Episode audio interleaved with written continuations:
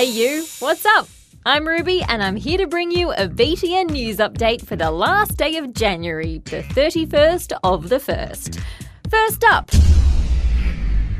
a big part of Sydney spent today feeling pretty powerless because the power went out for a couple of hours, and it happened right in the middle of a heat wave. In the eastern suburbs, think Bondi area, at least 45,000 properties, including people's homes and also businesses, were left with no electricity at all. Traffic lights went out too, so the streets became totally chaotic. Kids at the Randwick Children's Hospital were left sitting in the dark, and people even got stuck in elevators. Nobody seems to know yet why the huge power outage happened, but the supplier Ausgrid, is busy investigating. What a schmozzle. Chances are you're either finishing up your first week back at school right now or enjoying the last few days of your holidays, looking forward to your first day back next week. Well, over in Bangkok, thousands of kids haven't been able to go to school this week because the smog situation has reached a critical level. Authorities over there decided to shut down more than 400 schools because of the alarming amount of ultra-fine dust that's been hanging around in the air. Around the city, there are heaps of people wearing face masks, and the advice is to avoid outside activities altogether and instead stay inside until the smog gets less hectic. Easy to feel pessimistic about our environment. Species go extinct, habitats get destroyed, rivers get drained, and global warming is just. Oh, just don't get me started.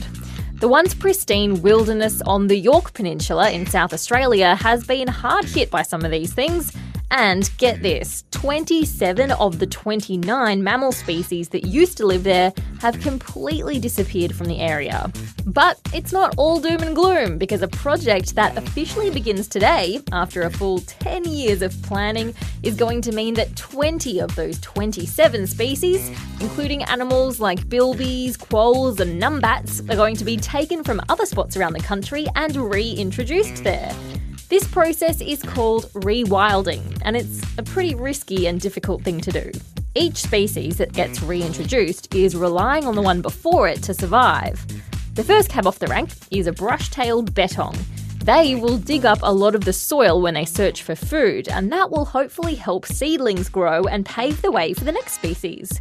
If all goes well, we could soon have a whole region of South Oz rich in native wildlife once again. Fingers crossed!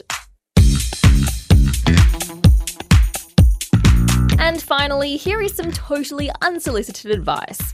If you ever decide to get a tattoo, maybe think about getting it in a language that you understand. Otherwise, you may end up like poor Ariana Grande. The pop star has just released a new song called Seven Rings.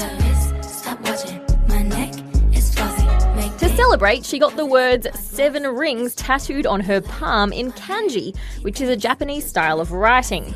The thing is, when you put the kanji word for seven next to the kanji word for rings, like Ariana did, you actually end up with a different word altogether.